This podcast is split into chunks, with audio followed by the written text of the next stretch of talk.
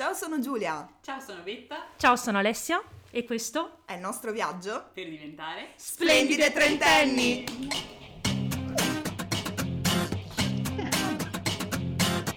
Ciao a tutti. Ciao, bentornati. Ciao. Bentornati. Allora, se mi sentite così stupita è perché sta succedendo qualcosa di inaspettato sul nostro, device di registrazione, perché ZenCastr, che ormai conoscete, è il programma che utilizziamo per numero 4. Registrare, ha completamente cambiato forma come una quando si lasciano. Cioè, si è rifatto il look. Si è rifatto proprio il look. Forse l'ha portato in Madonna che tutti quanti gli tiravano, capito? Hanno deciso di rifarlo. Effettivamente non capiamo niente, ci abbiamo messo mezz'ora a cominciare questa puntata, ma sta andando tutto liscio.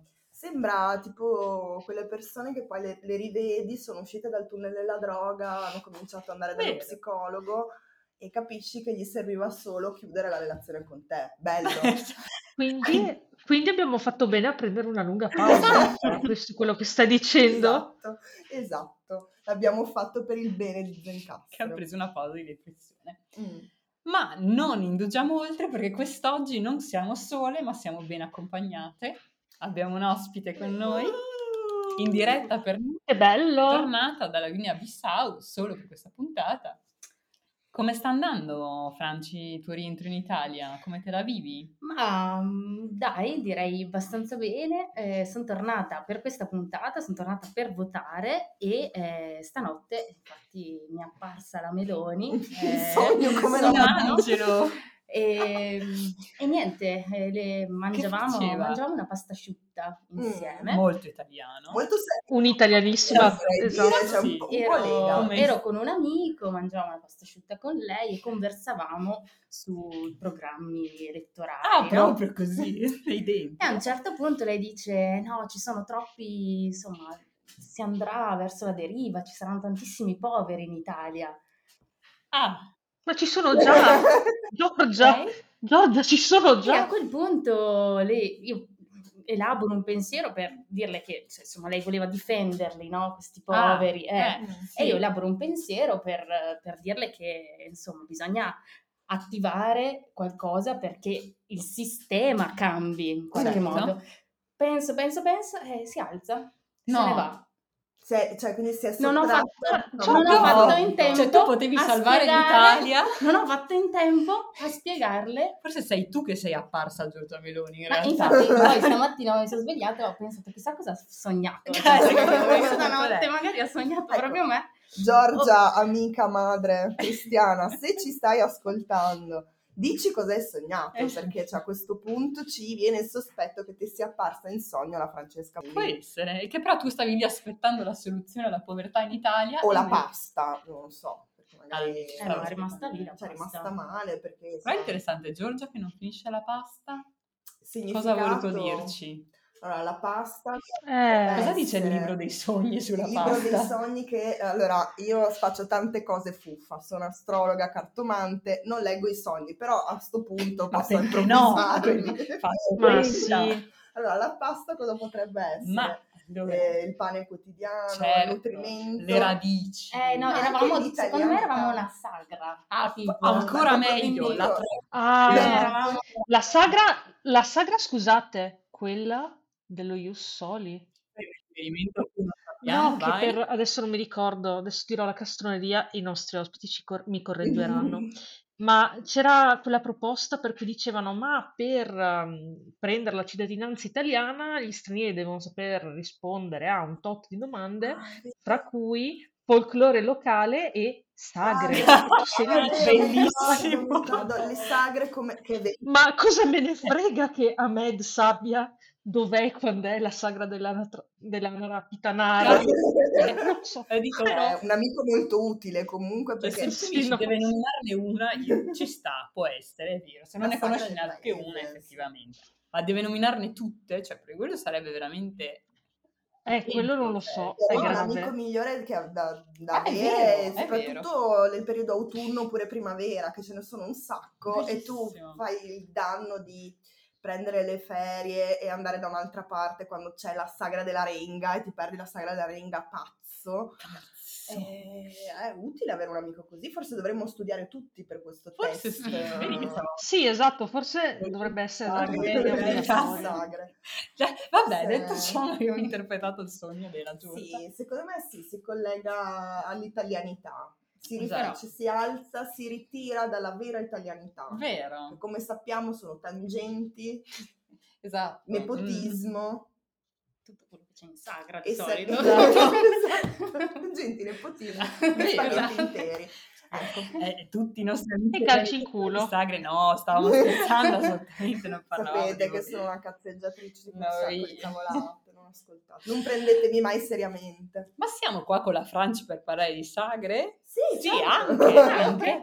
Che perché no? Che bello, esiste il Guinea-Bissau. Allora, io tornerò proprio giusta per la festa della parrocchia. Oh, la sagra! Che è la sagra di San Daniele Comboni, nella parrocchia appunto della diocesi di Bafata, questa cittadina all'interno della Guinea-Bissau, e niente, stiamo organizzando la sagra di 3-4 sagre, insomma, 3-4 giorni, 3-4 giorni in cui ci saranno delle attività con i giovani che faranno dei balli, sia tradizionali che invece più tipo rap, perché i giovani hanno il freestyle, quindi fanno sempre questi stacchetti di freestyle, questa competizione, quindi ci sarà tipo freestyle playback. Stupendo. E poi si mangia. Che si mangia. Era qua che aspettavo. Allora, si mangia. Allora, con la polenta.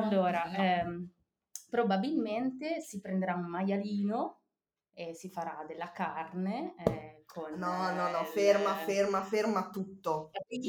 Io so, perché me l'ha spiegato Salvini, che come sappiamo è il mio mentore, riferimento, certo, riferimento per tutti noi, splendido. So che sotto a una certa latitudine non si mangia più il maiale. Nessuno, spiegaci, non c'è complessità ovviamente in questa cosa, sono tutti una massa di persone che fanno tutti la stessa cosa, ovviamente. No, in realtà i baffatini, come si chiamano quelli dei bafatà, i baffatini, perché mangiano il maiale? Mangiano il maiale perché sono cattolici.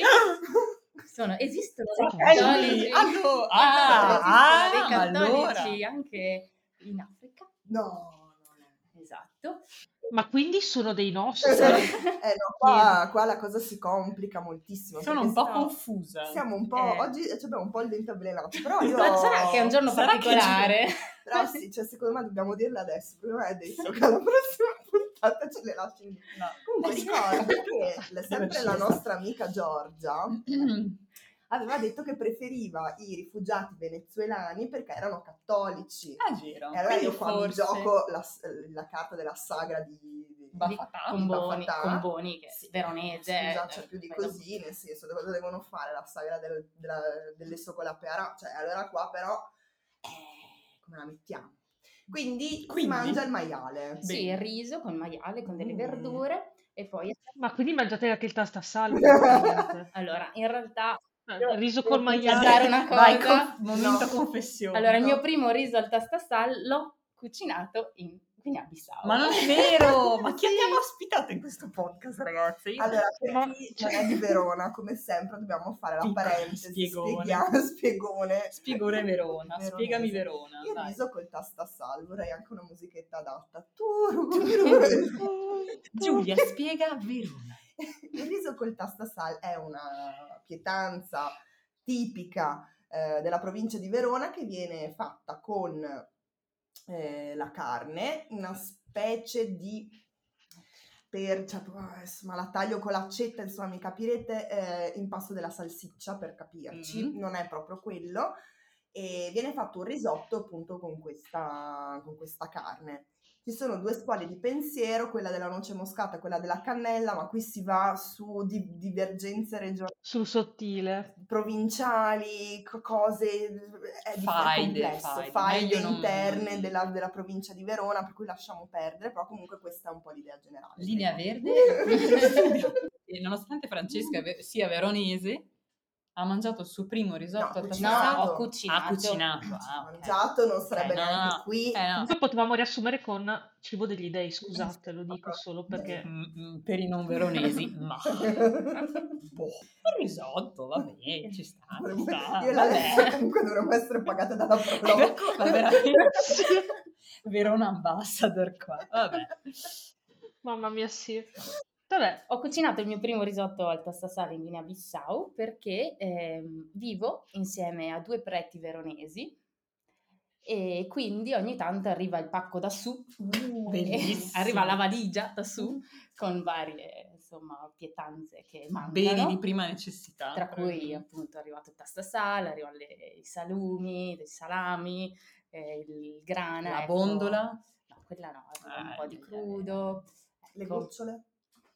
Potrebbe essere la prossima cosa che metto. Perché a me la valigia. Mancano sempre quando sono via. Non si fanno. Mi mancano i biscotti. Vabbè. Ecco, e quindi per quello. E in che? Cioè l'hai cucinato? Sì, non sono stata molto brava, un po' bruciacchiato. Ma che mezzi avevi a disposizione? Cioè l'hai potuto cucinare in cucina? Sì, l'ho cucinato in cucina perché comunque dove vivo è una casa con tutte le... gli utensili, comfort esatto, di una persona italiana, insomma, per cui su quello non ho avuto problemi e non abbiamo problemi. Ma tu stai dicendo delle cose sconvolgenti, cioè mi stai dicendo che esistono le case ma allucinante. Proporrei, se le mie ospiti sono d'accordo, di raccontarci un po' le cose inaspettate della Guinea-Bissau, cioè le cose che non ti aspettavi che invece ho trovato. Allora, una delle cose che mi ha sorpreso così, mi ha lasciato un po'... e che mi ha sorpreso in positivo, in realtà, è stato che quando sono arrivata non mi hanno fatto la festa. Come si permettono? Ma come? Ma tu vai lì a salvarli? Io ero convintissima, però insomma, sai quanti dicono l'Africa ti accolgono, poi al bianco, figurati. Invece c'è stata un'accoglienza di una spontaneità, cioè mi sono presentata a messa i primi giorni in cui ero lì, la comunità semplicemente a fine messa mi ha salutato, ma come se fossi già parte della comunità, non ci fosse bisogno. Una persona normale. Sì. E questa roba, vi giuro, mi ha liberato tantissimo perché venivo da esperienze di volontariato nel sud del mondo in cui invece si aspettava proprio che arrivasse, no, la persona bianca a salvare, quindi onorato. Poi ogni cultura ha le proprie insomma, modalità di accoglienza anche dell'ospite. Però lì mi sono trovata dentro una quotidianità, che è la cosa che veramente... mi ha fatto proprio bene, è stato proprio bello arrivare così e sentirsi parte di un cammino che questa comunità sta facendo ormai da 20 anni, quindi non persone che hanno bisogno, ma è una parrocchia come, insomma, fra virgolette, come le nostre, in cui semplicemente si va a messa la domenica, il sabato ci sono le attività, sta con i ragazzi, ma come starei col gruppo adolescenti e giovani della mia parrocchia, e questa cosa davvero ha reso tutto molto più semplice, più libero, ecco, da tanti anche preconcetti che io avevo su quello che sarebbe stata la mia figura. E la tua figura, infatti, ma che cazzo sei andata a fare? Allora, niente, io ci sono un po' finita per vie un po', come dire, chissà, qualcuno direbbe le vie del Signore, potrebbe essere vie del Signore. E, allora, io sono lì come laica, missionaria, Fidei Donum. Cioè, non sei una suora? Non sono una suora, non sono neanche una perpetua, perché i preti con cui vivo cucinano meglio di me, puliscono meglio di me. Quindi... Cioè, non sono veri preti, sono sicuramente... E sono uomini? Cioè, gli uomini sono capaci di fare certe cose? A parte che... oggi è una giornata comunque di... Sono veri preti quando mi dici che...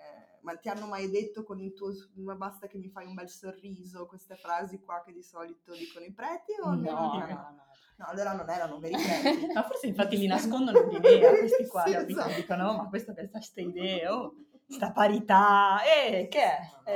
No, non va bene.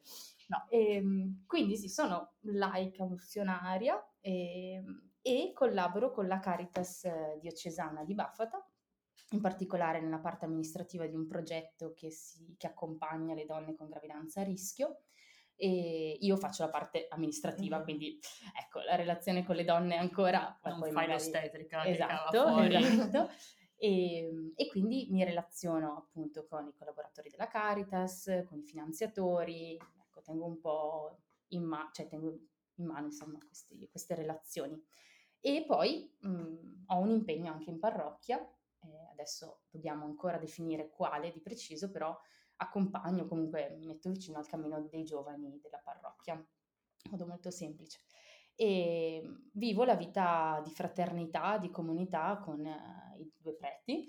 Daremo un nome se volete a questi due preti. Che, tra l'altro, io ho ascoltato delle puntate di Splendide Trentenni e poi finivo. No, questo podcast dovete ascoltarlo anche i preti. Wow. Beh, ecco, due preti a cui adesso daremo un nome, perché adesso sembrano un po' i personaggi di una sitcom. Sì, esatto, i due preti.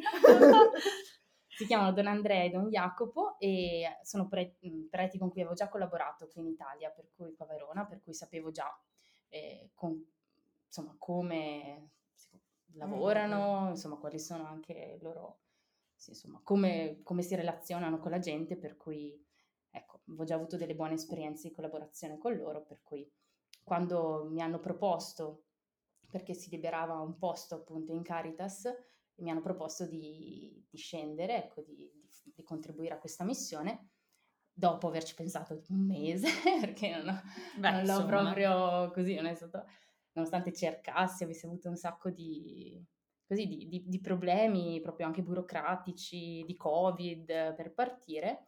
E poi mi sono fermata nel momento in cui me l'hanno proposto e ho detto di sì, proprio perché anche sapevo con chi sarei andata, ecco, e quindi insomma la vita di fraternità è un aspetto importante della vita di fraternità, per chi frequenta lo slang. Vita di fraternità significa la preghiera insieme il mattino, tutti i pasti insieme e una condivisione del progetto, diciamo, pastorale della comunità e quindi della parrocchia, per cui tutte le decisioni che Don Andrea come parroco prende partono da una riflessione comune che facciamo insieme e quindi, diciamo, cerchiamo di mettere insieme anche i vari punti di vista. Io e Don Jacopo siamo arrivati solo 6 mesi fa, quindi conosciamo ancora poco la realtà, però questo sentirci parte, ecco, di questo cammino pastorale è molto importante. Poi vita di fraternità significa anche prendersi del tempo proprio per condividere come stiamo, e quindi non dare per scontato che va tutto bene, ma anche dirsi quello che non va in casa, o quello che non va fuori e come lo affrontiamo, come insomma lo viviamo insieme. E vita di fraternità significa anche una vita aperta all'accoglienza, per cui ospiti, gente che bussa, insomma una vita così a disposizione della comunità. E niente, è una vita bella, ecco, insomma sta andando bene. Questo aspetto è molto... Mi sembra un po' la descrizione della chiesa che vorrei, sì, e che mi dico... sì. No? Cioè... Sì, quella che non ti fa venire così voglia di bruciare. Esatto, di sbattezzarti. Dici, cioè, è tipo quello che il Vangelo dice, cioè, tipo dovrebbe essere tipo così, no? Cioè, ma voi esistono dei dark side, voi raccontate, ovviamente sai che sei qui e noi ti tiriamo fuori. Ok, anche, cioè, lo dico sapendo che abbiamo condiviso anche un percorso di studi, anche... Cioè, diciamo, vedi come problematici, un po' white savior, come dicevi, oppure un po' orientalistici, cioè dal buon selvaggio, perché cioè, so che almeno a me sono cose che mettono sempre... Da ora la Franci entrerà in un programma di produzione di testimoni, sparirà e purtroppo cambierà nome, perché... No, dici quello che ti senti. Sì. Allora, partiamo da quello che... mi mette in difficoltà e che di sicuro fa parte del fatto che sono lì da poco tempo, e però non solo, che è la questione relazionale con le persone del luogo. Mm-hmm. Io ho un ruolo e quindi sono comunque tenuta, e anche sono contenta che sia così, a calibrare quelle che possono essere le relazioni. Quando parlo io, parla un po' anche la mia fraternità, quindi okay. Sono sempre stata molto prudente, no, in questi mm-hmm. mesi, anche perché appunto non conoscendo bene il luogo, la società, insomma ho sempre cercato di stare attenta. E però dall'altro lato, come dire, io cioè proprio ho sempre avuto una vita piena di amicizie, relazioni, caffettini, sprezzetti, lì ecco questa parte proprio non si può, non okay. c'è, non c'è. Ma non c'è culturalmente o non puoi tu cioè non te la senti tu in quanto ruolo che ricopri? Allora un po' le due cose insieme, nel senso che dal punto di vista culturale è più facile incontrarsi, vivere l'amicizia a casa, quindi nei cortili di fronte alla casa, per cui come dire, cioè appunto tutta la vita sociale si svolge perché conosci qualcuno, perché sei invitato a casa di qualcuno, perché fai parte di quel quartiere o di una famiglia, o di magari una famiglia, esatto. I bar ci sono, però vengono frequentati solamente da uomini principalmente e quindi appunto le ragazze con cui magari, le donne con cui magari vorrei entrare in relazione io, sono anche donne che hanno una vita piena durante la giornata, cioè ragazzi della nostra età sono appunto occupate a lavorare, studiare e lavorare in casa, quindi non c'è proprio lo spazio della socialità fuori da quello che è già un loro spazio, ecco. Sì. E forse, non ho neanche mai invitato qualcuno a dire dai andiamo, facciamo, quindi magari i prossimi mesi ci provo, vediamo se va.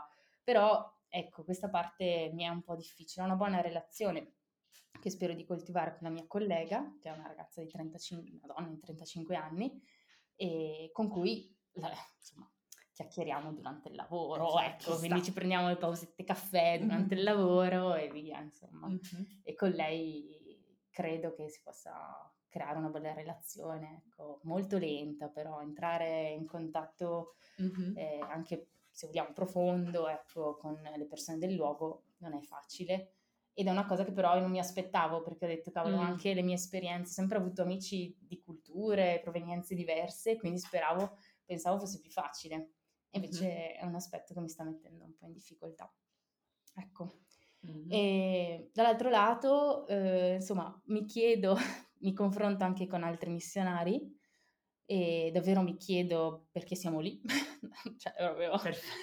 secondo me chiederselo è già molto sano, ma me lo chiedo... è già una cosa importante il fatto che ve lo chiediate, me lo chiedo io mettendomi in relazione con missionari che hanno una carica, se vogliamo, evangelizzatrice molto spinta, e nella quale io non mi ritrovo, comunque non nelle modalità che esprimono loro, e quindi mi sento sempre un po' un pesce fuor d'acqua, no? Perché da una parte questi missionari yuppidù, dall'altra comunque le persone del luogo che hanno una loro rete, e quindi vivo insomma una forma di solitudine che è condivisa con i miei due preti e comunque con l'equipe diciamo con cui ho più modo di relazionarmi, di missionari con cui ho più modo di relazionarmi, con cui mi trovo bene.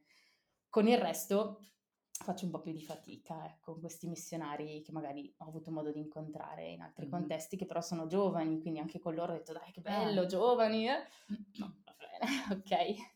Ecco, quindi questi sono un po' i dark side. Il tuo grande problema, lo diciamo anche per il pubblico che ci ascolta, è che hai studiato antropologia, che sei data la grande... trappa sul problema, cioè io proprio dentro di me vivo questo continuo... Sei balto, non sei né antropologa né missionaria, sa soltanto quello che non è. È vero, o sei un po' entrambe le cose. È proprio così. Però, come insegna Miley Cyrus, puoi prendere the best of both worlds, quindi... Cioè, puoi andare da missionaria, ma cioè, comunque interrogandoti su quello che fai per evitare comportamenti da, come si diceva prima, insomma, white savior, eccetera, eccetera. Cioè, nel senso, già solo il fatto, secondo me, che tu vai là e ti metti costantemente in dubbio, cioè, già ti pone su un bel gradino, insomma, cioè, nel senso, vuol dire che vai con una consapevolezza probabilmente in più. Fa bene la tua presenza, proprio in virtù di ciò che hai studiato. Oggi non so l'italiano, comunque sono più Luca Giurato del solito. Anche tu tornata da Bafata l'altro giorno. Giorgia non mi ha visitato in sonno, io ho un po' dimenticato la mia lingua madre.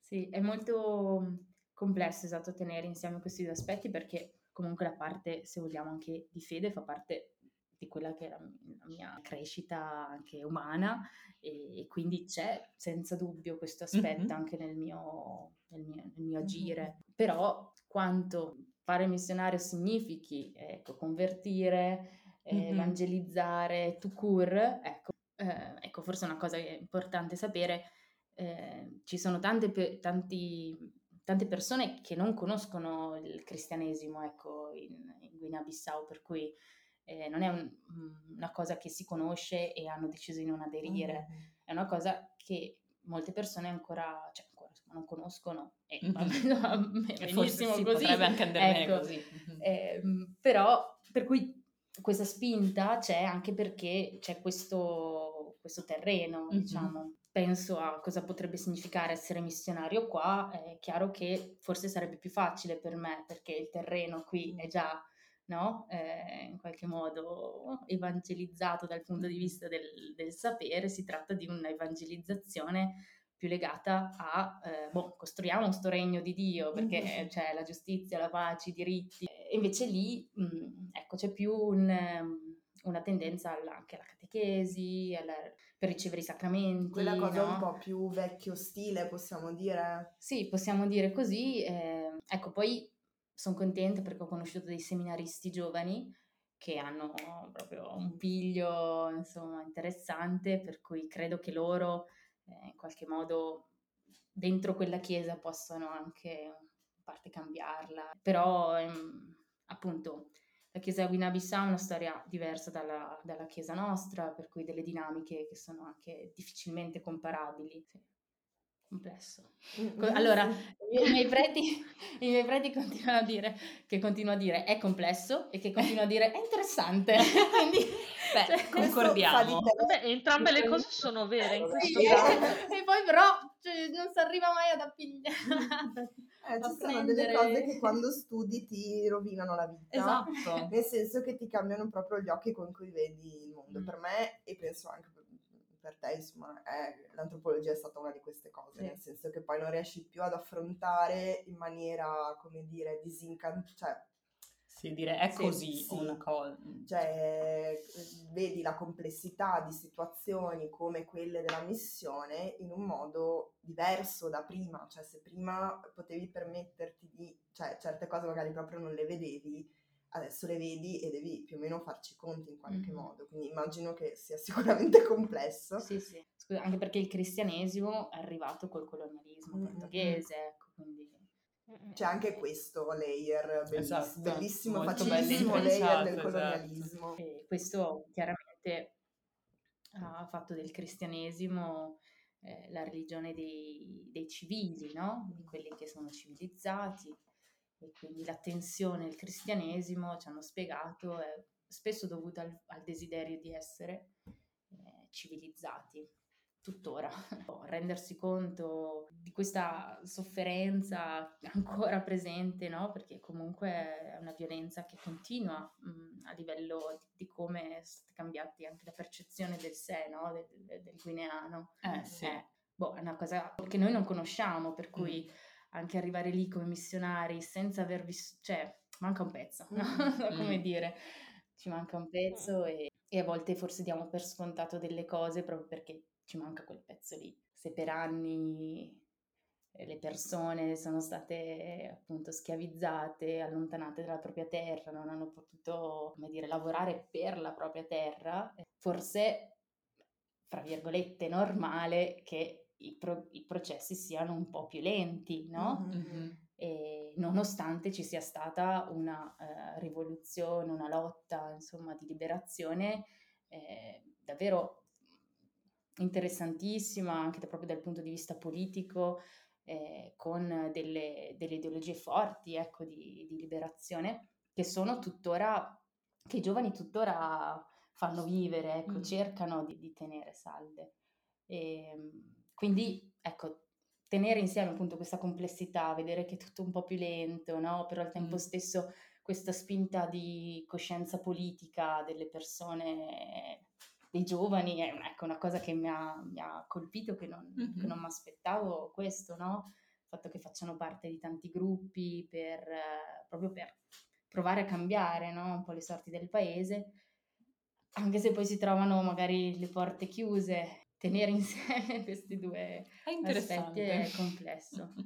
e stare vicino, cioè provare a stare vicino, stare accanto, no? Un po' a dei giovani che però appunto hanno delle vite completamente diverse dalle nostre, hanno delle speranze che noi in qualche modo abbiamo già, no, conquistato. Complesso. È complesso, però anche molto interessante. Basta. No, ma fra l'altro, cioè, spezziamo una lancia in favore della complessità in un mondo di infografichine su Instagram dove i massimi sistemi vengono ridotti in 3 frasette, ben venga la complessità, perché secondo me adesso c'è un po' la tendenza ad appiattire tutto, cioè non voti questo, allora sei fascista, non la pensi come me, allora sei fascio, cioè c'è un po' la tendenza a devo rendere le informazioni fruibili, che da una parte è giustissimo, cioè ben venga il divulgatore che mi rende fruibile l'informazione, che altrimenti penso a un Bressanini o un Mautino che magari ti spiegano cose che riguardano la scienza in maniera semplice, di come venga che esistano, però dall'altro canto c'è anche un po' la tendenza, secondo me adesso, a semplificare tutto troppo, per cui ben venga la complessità, e anzi grazie alle nostre ospiti che sempre sono pronti a invece portarci questi nuovi interrogativi qua, perché per me questo discorso qua che fai tu è interessantissimo, per esempio. Sì, soprattutto, cioè, ci apri veramente un mondo. Prima di tu partissi, per me l'idea di cosa fa un missionario nel 2022 era completamente astratta. Esatto. No, io proprio pensavo anche al, cioè, come si pone un missionario in relazione al fatto che, e bene o male negli anni, si è riconosciuto il fatto che il lavoro dei missionari è un po' una sorta di, adesso passatemi tra mille virgolette il termine, colonialismo, nel senso che, cioè, vengo e educo l'altro, cioè, o almeno era così una volta. Adesso appunto la domanda è come si approccia un missionario oggi, cioè, nel senso. Sì, allora, io faccio parte di questo, cioè c'è questo programma della Chiesa chiamato Fidei Donum, nel quale rientrano sia i preti che i laici. Significa dono di fede, no? E l'idea è quella di creare delle amicizie tra diocesi nel mondo, dentro le quali ci sia una sorta sempre di scambio, sia di persone che di esperienze. Quindi io credo che proprio anche la Chiesa in qualche modo abbia sta mettendo in discussione, in atto una forma di essere missionario, che è una forma di corresponsabilità, esatto, uno scambio paritario. Io trovo bellissima una cosa che ho un po' riscoperto, anche tornando a casa, il fatto che a Cadi David, che aspetta, per i nostri ascoltatori, perché per la rubrica Verona si racconta, esatto, ho deciso che è una proloco. No, Cadi David, rigogliosa frazione, no, paese. Di Verona, conosciuto ormai in tutto il mondo, perché tutti i miei amici parlano di Cadi David. Sì. Comunque Cadi David è il paese in cui sono nata e cresciuta, e pensavo proprio quanto è bello che a Cadi David mi chiedano come va a Bafata. Cioè, che voglio dire, un cadidavense medio sa che esiste Bafata, che esiste la Guinea-Bissau, che problemi ha la Guinea-Bissau, e quindi trovo veramente una ricchezza, no? In questo scambio, in questa continua sì, anche messa in discussione un po' del nostro ruolo, del fatto che comunque non lavoriamo mai non siamo mai da soli, c'è sempre il centro missionario diocesano qua di Verona con cui ci interfacciamo, c'è un gruppo di laici che è stato in Guinea-Bissau negli anni 80 che continua a chiederci cose, insomma, come è cambiato, per cui che stimola ecco la nostra presenza giù.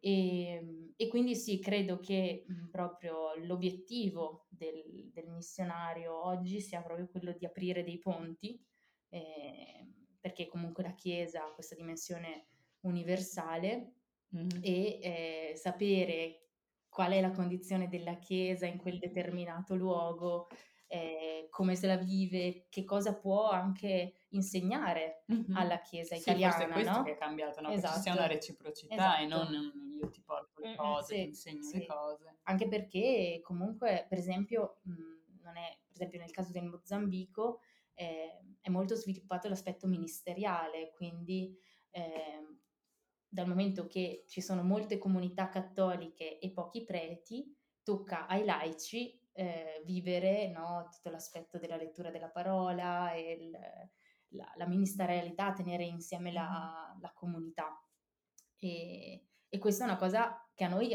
arricchirebbe tantissimo. Cioè, la Chiesa del futuro si fa là, praticamente. Aspetta, che però qua stiamo utilizzando dei termini che non sono slang.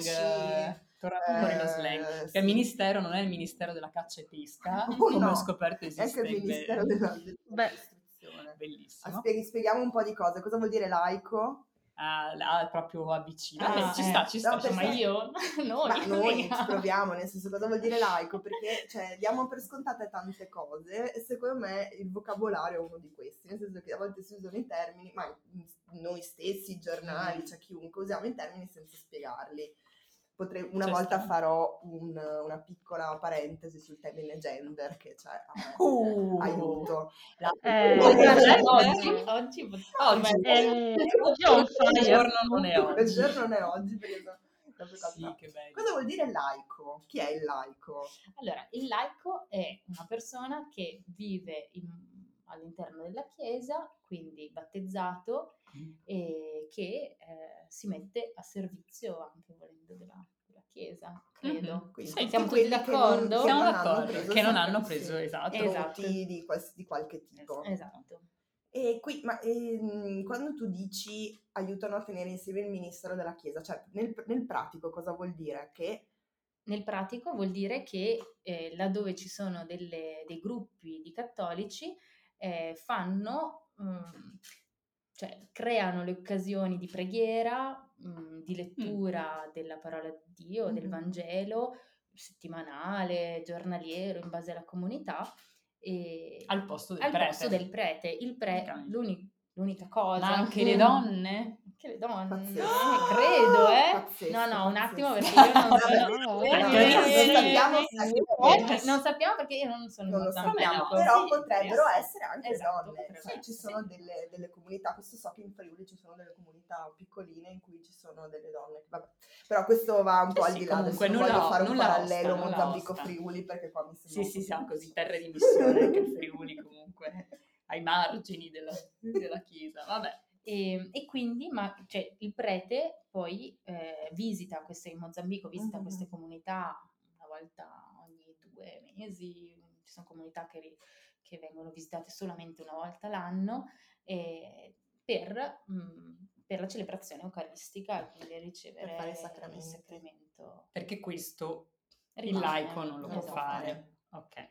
Però può distribuire l'Eucaristia al laico, quindi nel momento in cui, per esempio, è capitato anche lì che il prete fosse malato di Covid nella mia comunità, e quindi la comunità si è organizzata e quindi è stata distribuita la comunione, non c'è stata appunto la celebrazione eucaristica, però la messa tradutta. No, tu hai ragione, ma noi spieghiamo, diciamo. Stiamo parlando appunto di questo scambio fra le comunità, che secondo noi è un po' la cifra di differenza, no? Esatto, è la cifra di differenza, ed è proprio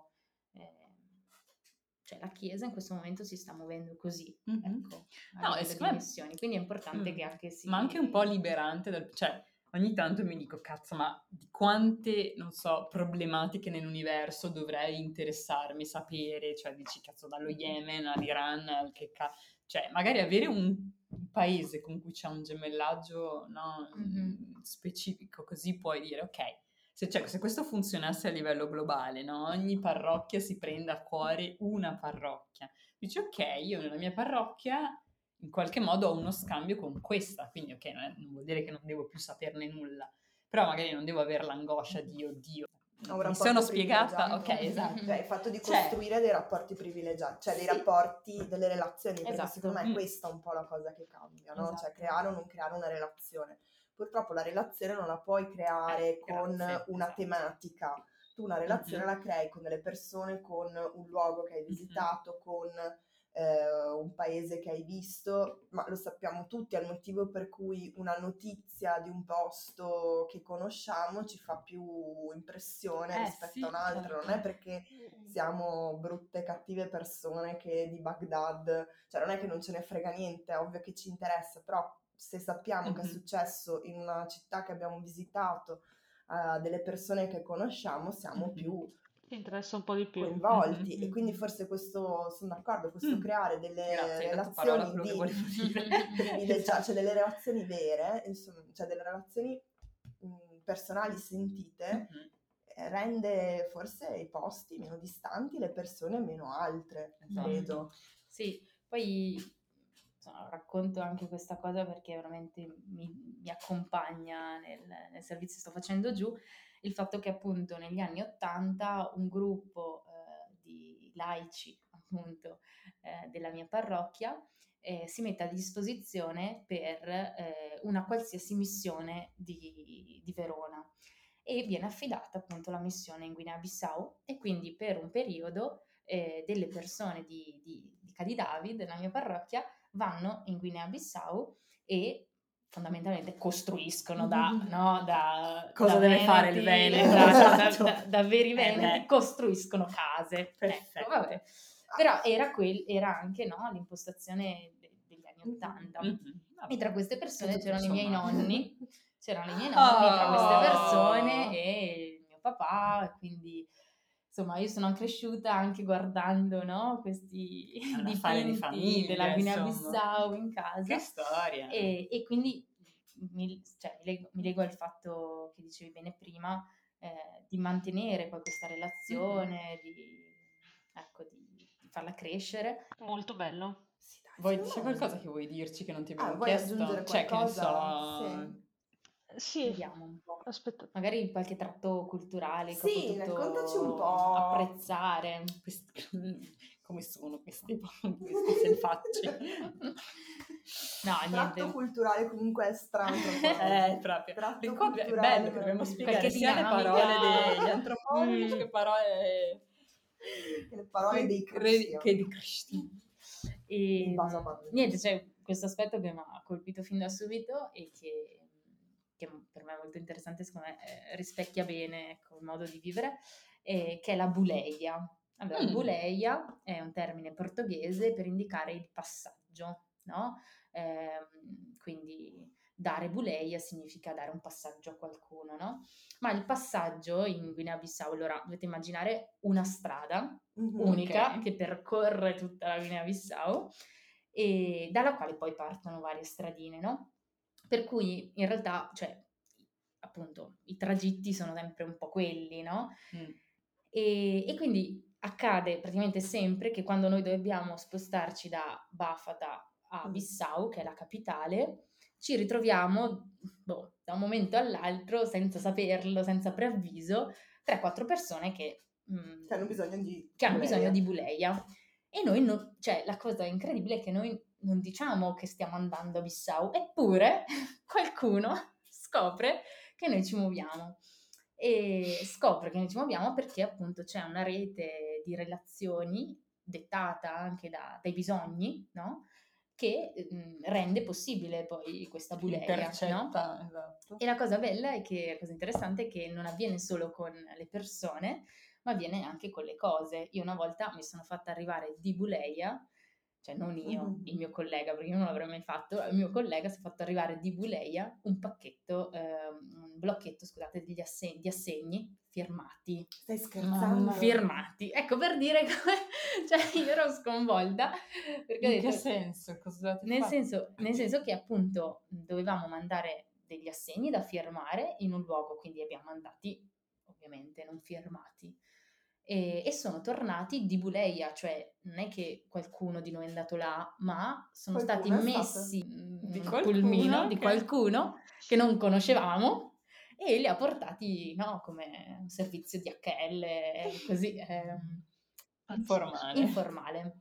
E a me questa cosa mi ricordo che mi aveva colpito molto, proprio perché c'è di base, no, questa fiducia nel momento del bisogno, cioè di base, forse anche no. Sì, collaborazione tra persone che si conoscono, no? E comunque sai che quell'altro va, quindi comunque ti fidi, no? E c'è questa rete dettata proprio anche dalla scarsità, se vogliamo, dei servizi.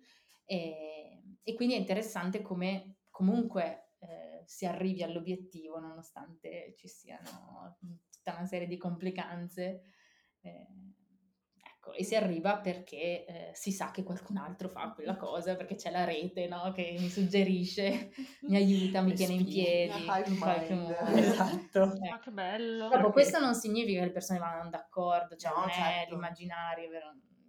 No, non sono tutti fratelli, tutti amici. Ecco. Però sul pratico sì, ecco, almeno quello che ho visto finora è che io infatti ho un sacco di Buleia dall'Italia, perché poi funziona anche... Vabbè, certo. Funziona anche... Vabbè, certo. Sì, mi è arrivato un messaggio, mi ha detto, guarda, c'è un paio di occhiali che devi andare a prendere da quella persona in quel luogo, allora bellissimo. Andrò a prendere gli occhiali e porterò giù a qualcuno che andrà a qualcun altro. Cioè, un giro proprio di oggetti, di cose. Sì. Però se tutti ragionassimo così... cioè, in realtà penso anche cioè, che in realtà funzionasse così, se, cioè da racconti di famiglia, racconti di, insomma, persone di una certa età, penso che in realtà forse questo nostro, cioè vabbè, individualismo del nuovo millennio, bla bla bla, però anche questo nostro contare sui servizi si è anche dovuto appunto alla presenza di questi, certo. Cioè nel senso che... Sì, ormai dici, oddio, non chiedo a un altro perché gli scoccia, piuttosto, non so. Sì, ma perché puoi fare altrimenti anche, sì, no? Sì. Cioè, sì. È interessante anche pensare se noi ci trovassimo nella condizione di non avere postre prioritarie, Zalando, cose varie, probabilmente, cioè, perché cioè, mi sto anche ricordando di come facevamo le cose noi che siamo appunto splendide trentenni, tra il millennials un po' più in là, però ci ricordiamo un po' di vita prima della pervasività. Cioè i bigliettini li passavamo per l'amica, sì, l'altro. Anche i primi anni che si beveva fuori. Sì. E che non era... Insomma, mi ricordo tante cose passate di treno in treno, di mano in mano... Sì, è vero, tipo, tu torni, e allora i miei in stazione ti danno le lenzuola, le facevamo un po' queste cose. Adesso mi sentirei meno, forse perché sono cresciuta, ma forse anche perché, cioè, ci sono tanti altri modi meno, cioè, che coinvolgono meno persone, però...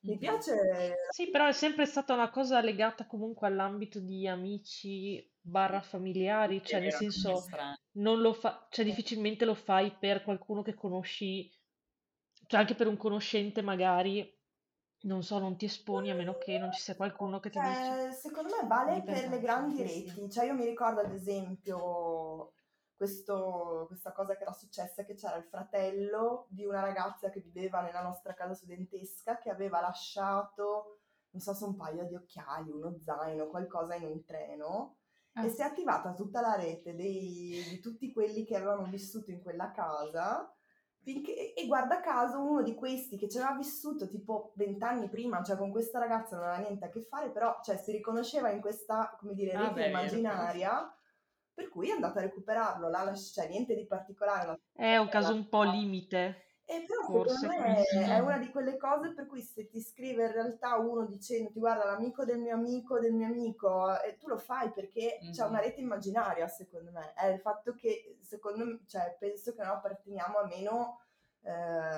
ampie reti, forse siamo molto più collegati alle nostre relazioni più strette, ma non, cioè, abbiamo poche, come dire, megareti, non so come chiamarle. E un altro aspetto che mi ha reso la vita un po' difficile all'inizio era la questione che proprio perché avevo paura di disturbare, io non chiamavo mai al telefono, e invece lì tutto funziona per chiamate, i messaggi non si usano, le mail neanche, e per me, cioè, chiamare vuol dire anche, cioè, esporsi, no? Poi paura di disturbare, così. Invece pian piano adesso mi sto abituando a chiamare, ma è difficilissimo, non pensavo che... Ma in che lingua chiami? Tra l'altro. Sì, vabbè, adesso posso chiamare in criolo perché ho imparato la lingua. Ma tu sei troppo brava, dai. Posto, però i primi mesi, appunto, poi rischio di non capire, cioè preferivo avere scritto, no? La risposta o comunque scrivere, e invece... non rispondeva, quindi a un certo punto dovevo alzare la cornetta e chiamare. Beh, non avrete mai missionari, mai più missionari dalla generazione Z in poi. No, infatti. Non sanno neanche come si chiama. Sì, un'altra cosa interessante sono le chat WhatsApp. Quelle sì, cioè le miei messaggi no, però le chat WhatsApp... Sì, audio. Ah, ok, allora. Ah, beh, giusto. Vocali. Bellissimo. Quindi anche i podcast vanno alla grande. Ma infatti, secondo me, cioè ci ho pensato, no? Perché ho detto, cavolo, noi li stiamo scoprendo ora, tutta questa oralità, sì, forse perché non abbiamo più tempo, non lo so, per un altro modo, un'altra, non lo so. E invece in Guinea-Bissau si va solo di oralità, di radio. Ho una domanda, che musica ascoltano? Perché possiamo... Ma certo! Di rap, di cose, è venuto, ho detto, bah, ci sono i reggaetoni in Guinea-Bissau. Ah, sì, allora c'è della musica, ci sono le musiche tradizionali, insomma, legate a dei ritmi, vari ritmi, no, locali, e accanto a queste c'è poi tutta la musica che i giovani amano, che è più tamarra, non so come dire. Sì, dicono si dice maranza. Più maranza. Sì. Maranza. Che non so se è maranza o maranza. Dovrò studiare. E io lo dico maranza. Come maranza? Devo studiare. Ma è veronese, maranza. Devo studiare... ragazzi, mi spiace, sono proprio di Verona. E quindi... Ed è interessante perché i produttori, gli artisti locali, alcuni di loro hanno questioni politiche sempre... il messaggio è sempre quello di un'unità nazionale. Spesso le canzoni tendono a sottolineare l'importanza, l'importanza dell'identità nazionale, di evitare le divisioni interne, ecco, quindi c'è una musica impegnata che magari un po'... sì da noi quando mai. No, non è vero, no, anzi, non è vero, tipo Betta. Cioè non è gente che fa musica impegnata. No, impegnata nel senso di unità nazionale, evitiamo... Beh, oddio, cioè mi viene in mente così su due piedi, se mi chiedi enciclopedia musicale, esatto. Gente che spera 2000... sì, vecchia, però adesso forse non abbiamo più un problema di unità nazionale tra nord e sud tanto quanto era. La vera canzone dell'unità nazionale comunque è una e solo una, ed è Domani Tisti Uniti per l'Abruzzo. No, è vero. È il nostro vero unità nazionale. A me spiace, ma Meli, scansati. Cioè, la sappiamo. Per l'oratorio io so tutta, mamma, no, che palle, la cantavano. La sapremo per sempre, noi moriremo sapendo Domani Artisti Uniti. E facendo tutte le voci diverse. Ci tengo a sottolineare. Siamo finiti questa puntata cantandola, forse lo faremo. Anche perché domani non lo so se vogliamo svegliarci. Oddio, domani. Ma possiamo svelare questo fatto? Stiamo facendo queste allusioni a questa giornata campale, ma non stiamo dicendo che noi stiamo registrando il 25 settembre. Giorno, so, per chi ci ascolterà dal futuro. No, ma noi questa puntata non esce oggi, quindi comunque sarà il futuro. Sì, ma del futuro molto prossimo in cui si diranno, ma perché queste ragazze sono sparite dalla circolazione e troviamo solo i loro podcast? Questo è l'ultimo giorno in cui forse vivremo. Vabbè, non voglio essere troppo negativa. Adesso finiamo questa puntata, mettiamo domani è già qui. Dove sarò domani? In fondo a un lago. Probabilmente. Eccoci qua. Le scarpe di Giulia. Wow. Scusate, mamma mia, io mi emoziono ogni volta, cioè a me viene da piangere ogni volta che sento, terribile. Sta venendo da piangere anche adesso. Non intendi, vero? Non so perché, ma allora è veramente una canzone commovente, scritta per un motivo comunque bello. Per un nobile motivo, però è stato commovente. Ma per me sul momento secondo me era stato anche commovente. Cioè, penso sì, no, assolutamente. Ma è il problema. Io ci credevo. Tanti song, tanti book che cioè, sono così legati. Cioè, poi è diventato una specie di inno nazionale per cui va bene tutto e ci attacchiamo un po' a quello sì, che succede in Italia. Ci appiccichiamo sopra, più, nonostante gli artisti uniti per l'Abruzzo, poi va bene un po' per tutto. Sì, sì, però sì, sul momento secondo me era stata... La gente l'ha preso sul serio. Sì, se non ricordo male, poi qua bisognerebbe andare a fare uno studio. Oggi mi sento molto seria, ragazzi. Sei la linea seria. Sono la linea seria oggi, sono la linea inchiesta report. Vabbè. Domani si guarda solo cos'è il TikTok di Silvio. Questo si guarda. Che ammazza un sacco di mosche, cioè da solo ha ucciso tutta la popolazione delle mosche. Terminator, lo voglio tutte le estati in casa. Esatto. Vabbè, mi sembra che stiamo naturalmente giungendo alla conclusione, proprio sta scemando questa domenica in settembre. Sì, è una domenica in settembre, eccoci qua. Non sarebbe. Ecco, così. Se non ci fossero state le lezioni. Vabbè, detto ciò, è l'ora dello splendido spam? È l'ora dello splendido spam. Vuole iniziare? Non ho fatto i compiti. No, sono preparata, però potrei suggerirvi un artista guineano. Of course, noi questo volevamo da te, assolutamente. Bene. Musicista Bignam. Sì, poi dopo... Vabbè, lo scriveremo. Per qua. Esatto, che è appunto uno di quegli artisti di cui vi parlavo. Ok. Che no, queste canzoni di... così, con una... un po' politico, ecco, di, così per i giovani, e così sentite anche un po' di criolo e di ritmi guineani. Sono molto curiosa. Bello. Molto bello. Manca l'enciclopedia Stevani per la musica. Sì. Io sono molto ferrata sulla musica italiana e sul trash, quindi sono le cose di qualità non mi piacciono, si sa. Infatti mi esprimo spam. Vai. Ti vedo carica. Allora, è un settembre terribile dal punto di vista politico, è stato un incubo, ma sta succedendo il sogno di ogni piccolo nerd della vita, cioè contemporaneamente stiamo avendo due serie pazzesche, una su Signore degli Anelli, Gli Anelli del Potere, è vero, e l'altra il sequel di Game of Thrones, nella quale io avevo meno speranza. Prequel, sì, è vero, prequel, sorry, pardon. Scusate. Noff, del mondo della cronaca del ghiaccio e del fuoco, in cui avevo meno speranza che nel programma di sinistra italiana, però mi ha veramente sorpreso. Sì. Beh, io ero stata... Qua ti stai inimicando sicuramente metà del pubblico, perché sai che la gente ha guerrito. Cioè, piuttosto di le tue preferenze di voto, ma che mi piace. No, ecco, questa è una cosa... il fandom nerd fa molta paura, sotto molti punti di vista, è sempre molto arrabbiato quando degli attori neri fanno qualcosa. Gli elfi, ma anche sopravvivere al 2022 pare, insomma...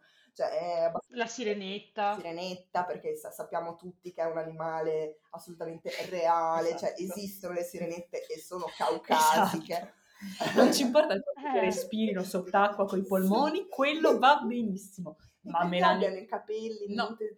perché abbiano gli occhi, cioè non dovrebbero... No. Vabbè. Ma la melanina sopra il suo corpo? No. Quella... No, perché no. C'è stato... Beh, tecnicamente il sole, cioè i raggi del sole non passano. Esatto.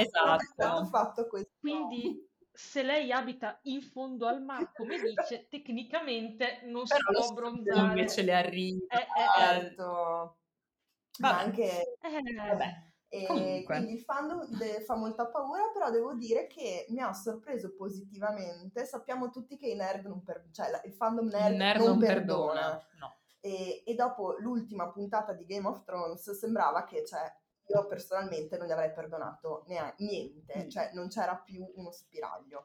Ho cominciato a... Dopo la quarta stagione non c'era più niente da perdonare, tengo a dire io, che faccio parte della parte arrabbiata. Piangendo. Sto meglio il criolo io. È stato terribile, insomma, vabbè, non sto lì a spiegarvi, vi dico solo che è stata la cosa più deludente. No, io l'ho vista, l'ho appena finita. Sempre. Lascia stare. Se tu a me è iniziata a piacere dopo la quarta, che ti vedi un po'. Allora, mi dispiace. Registrare insieme splendide trentenni. Ti ho voluta bene, Betta, però altro che fasci, insomma, io ti voglio prendermi finire qui, perché tu non mi puoi dire questa cosa. Si vede che non hai letto i libri. Non è il mio genere. La butto lì. Il mio genere, vediamo. Però insomma vi posso dire che ero, come dire, sospettosa. Invece ho cominciato questa serie e la amo alla follia. House of the Dragons, non mi ricordo. Quella, lo sapete. Bellissima. È scritta bene, recitata bene, delle musiche che fanno paura. Per qualche motivo ti ritrovi a fare il tifo per un incesto fra zio e nipote, però all'interno dell'opera è fantastica. Prendi la tua etica, la pusi un attimo. Sì, no, basta, la tua etica devi salutarla. È un bel esercizio anche da quel punto di vista. E per me è stata proprio una dimostrazione che a rimanere fermi sulle proprie convinzioni a volte si perdono delle belle opportunità. Quindi però... è giusto avere, come dire, degli standard, anche molto alti, perché purtroppo siamo della Vergine, non possiamo fare altrimenti, però è anche giusto essere flessibili. Quindi io spammo House of the Dragons per... cioè con pippone sull'essere flessibili, tutto ciò bello come sempre e sul provarci sempre. Ale, perché questo è ancora nuovamente per invitarci a fare la puntata più desiderata delle nostre tre stagioni. Io la vorrei fare, cioè, tantissimo. Trentenni nerd in cui nerd. Parliamo solo io e l'Ali. Esatto, io sto muta. No, vabbè, i fumetti sono abbastanza, anche se ormai stanno iniziando ad essere un po' pop i fumetti, cioè un po'... Comunque, sta succedendo, cioè, è vero, si sta poppando, va bene, perfetto, ho trovato la mia nicchia. Noi siamo solo che contenti. Allora, io come sempre ho due libri. Allora, il primo edito Feltrinelli ed è Trust di Hernan Diaz. Non so la nazionalità dell'autore, però va bene, l'ho fatto andare bene lo stesso. E parla di questo multimigliaiaio che... Migliaiaio? Sì, multimigliaiaio. No, mi dava il migliaio. No, era, okay. era detto, cioè era assolutamente nel senso. Questo qua è un... Benissimo. No, è un... Vabbè, insomma, è un super riccone che durante l'anno della borsa, del crollo della borsa del 29, praticamente quintuplica il suo patrimonio, e voi direte: ma cosa ce ne frega a noi di questo qua? Giustamente niente, ma la cosa interessante è che la storia della sua vita è narrata da 4 punti di vista differenti, e in base al punto di vista c'è il giochino del narratore inaffidabile, per cui tu ogni volta devi capire cosa c'è di vero, cosa c'è di falso. Si parte da un romanzo scritto da uno che lo conosce, c'è l'autobiografia su cui sta lavorando lui, ci sono altre 2 poi narrazioni secondarie. Molto bello, molto scritto bene, molto interessante, e secondo me uno dei libri dell'anno. E l'altro invece è di Dolly Alderton, che è una, credo, scrittrice giornalista inglese. Il libro si chiama Tutto quello che so sull'amore e è il libro delle splendide trentenni, perché la nostra Dolly Alderton è una splendida trentenne a sua volta e ci racconta un po', è un po' un memoir condito con le sue riflessioni su come è stato essere adolescenti, quando eravamo adolescenti noi, i primi approcci su Messenger e poi come è stata tutta la sua vita. Mi hai conquistato Messenger, perfetto. Lo spunto, diciamo, è raccontare di come si è evoluta la sua vita sentimentale negli anni e poi, cioè, questa cosa qua diventa poi lo spunto per parlare di cose molto più grandi rispetto ai ragazzi. Molto bello, è dolcissimo e io mi sono molto commossa alla fine, è molto dolce. Se siete splendid trenten sicuramente vi piacerà, quindi consigliatissimo, molto bello. Che bello, ci sta, sei convinta. Edito Rizzoli. Che bello, mi piace sempre il tocco della casa editrice. Abbiamo una profession. No, va detto. Allora, io spammo 2 podcast, dai, 1,5. Se anche voi, con la morte della regina, vi siete... Ah, non abbiamo parlato della regina? Perché la regina è un frutto del colonialismo britannico, certo. Quindi io non capisco perché dobbiamo essere... Però una parte di me nel mio DNA... Cioè, perché mia nonna era estremamente appassionata di reali e io con lei seguivo tutti i pettegolizi e tutti... Quindi non riesco... Non ho pianto.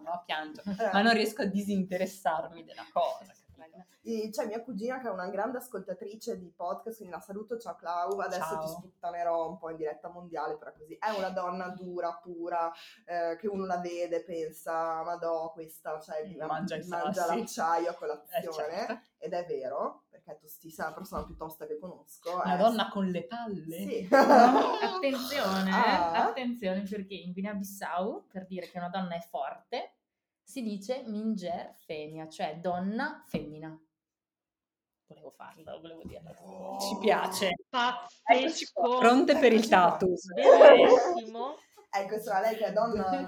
Vera donna femmina, però ha pianto quando è morta la regina, quando ha visto la bandiera che calava. Ha seguito il funerale, ha seguito tutta la faccenda. Vabbè, chiusa parentesi regina, però se vi siete inflippati della faccenda Diana, invece, io consiglio tanti. C'è questo bel podcast che ho iniziato a seguire che si chiama You're Wrong About, è in inglese, per cui perdonatemi, non voglio fare la spocchia, ma chi capisce un po' l'inglese è molto figo, perché praticamente in ogni puntata fanno tipo ti raccontano com'è andata veramente una storia famosa nell'opinione pubblica. Problema opinione pubblica americana, per cui ci sono in realtà un sacco di personaggi che io non ho idea di chi cazzo siano e quindi li salto. Ma ha fatto 5 puntate sulla storia di Diana, è fighissimo! Vabbè, ovviamente se avete visto The Crown, eccetera, magari sapete già tutto. Comunque, loro sono molto bravi, appunto, analizzano anche le questioni da più punti di vista, anche le questioni un po' problematiche, e anche lei non la fanno santa, insomma, aveva anche lei dei bei cazzi, e belli grossi tra l'altro, perché noi tendiamo un po' a decidere che lei è la buona della faccenda e quindi non aveva... Perché se su cazzi belli grossi, sì. Detta così, io onestamente, comunque... speriamo per lei quello, ma intendevo un'altra cosa. Comunque, questo podcast del caso va bene, invece podcast più serio, io non so se l'abbiamo già spammato, però in caso lo rispammo, non mi interessa. Podcast bellissimo della Rai, Io ero il milanese, che ho finito quest'oggi, molto bello, se non l'abbiamo ancora spammato. Ah, ce l'ho in lista, lo spammo, molto bene. Perché è il racconto di questo rapinatore seriale che si fa la sua galera e per fortuna, per incontro fortuito, posso spoilerare tanto si capisce dall'inizio, finisce per caso, lui era assolutamente non pentito anche dopo 10 anni di carcere, eccetera, finisce per fortuna nel carcere di Padova, che ha un programma particolarmente bello, ricco e veramente utile, non improntato al teniamo queste persone, facciamole marcire in carcere, che è utilissimo, ma veramente di lavoro, di formazione, di reinserimento, di lavoro su queste persone, che gli fa per fortuna cambiare vita, ma è il racconto di tutta la sua vita, quindi anche dei passaggi all'inizio, dalla criminalità, da come lui ci è arrivato, cioè che persone ha incontrato, cosa è successo, perché si è radicalizzato comunque in questa pratica continuata, no? Le sue esperienze in carcere, fino ad arrivare al momento del cambio vero e profondo. Bellissimo, bellissimo, bellissimo. Fatevi un favore, forse da domani sarà illegale, però io... Perché? Sai, perché comunque il racconto di questo criminale che è una persona che è bianco, quindi effettivamente può avere, cioè, è bianco e eterosessuale, può avere una chance. Sì, dai, adesso la questione di classe per ora passa un po' in secondo piano, cioè le radici della criminalità, cioè mi vai un po' troppo sul sottile, sono altre cose che non avranno davvero, arriva al secondo piano. Quindi gran consiglio, è sull'app di Rai Play Sound, bellissima. Cioè l'app della Rai, scaricatela, fatemi un favore, app della vita, tante cose belle. Bene, molto bene. Amici, vi salutiamo forse per l'ultimo. È arrivato il momento di salutare. Esatto. Infatti questo era per prepararci alla nostra vita in carcere, esatto, poi per scontare queste puntate. La stiamo prendendo un po' male. Ma poi il fatto che ci siamo riunite, noi ci riuniamo sempre quando ci sono dei drammi o delle calamità nazionali e infatti eccoci qui. Vabbè, stanno per molto bene e noi siamo pronti. Ottimo. Accendiamo Mentana e via. No, oddio, sì, no, assolutamente. Anche no. Cioè, l'unica cosa bella delle elezioni sono le maratone mentali. Va bene. Aspettatori, cioè voi che aspettate le puntate, è giusta questa definizione? Aspettatori. Mi vuole dire telespettatori un po' come buongiorno, però poi aspettatori le puntate aspettatori. Buonasera, no, va bene. Dove sarò? Ali sta già ripiangendo. Ciao. Ciao. Grazie alla Franci. Grazie a voi.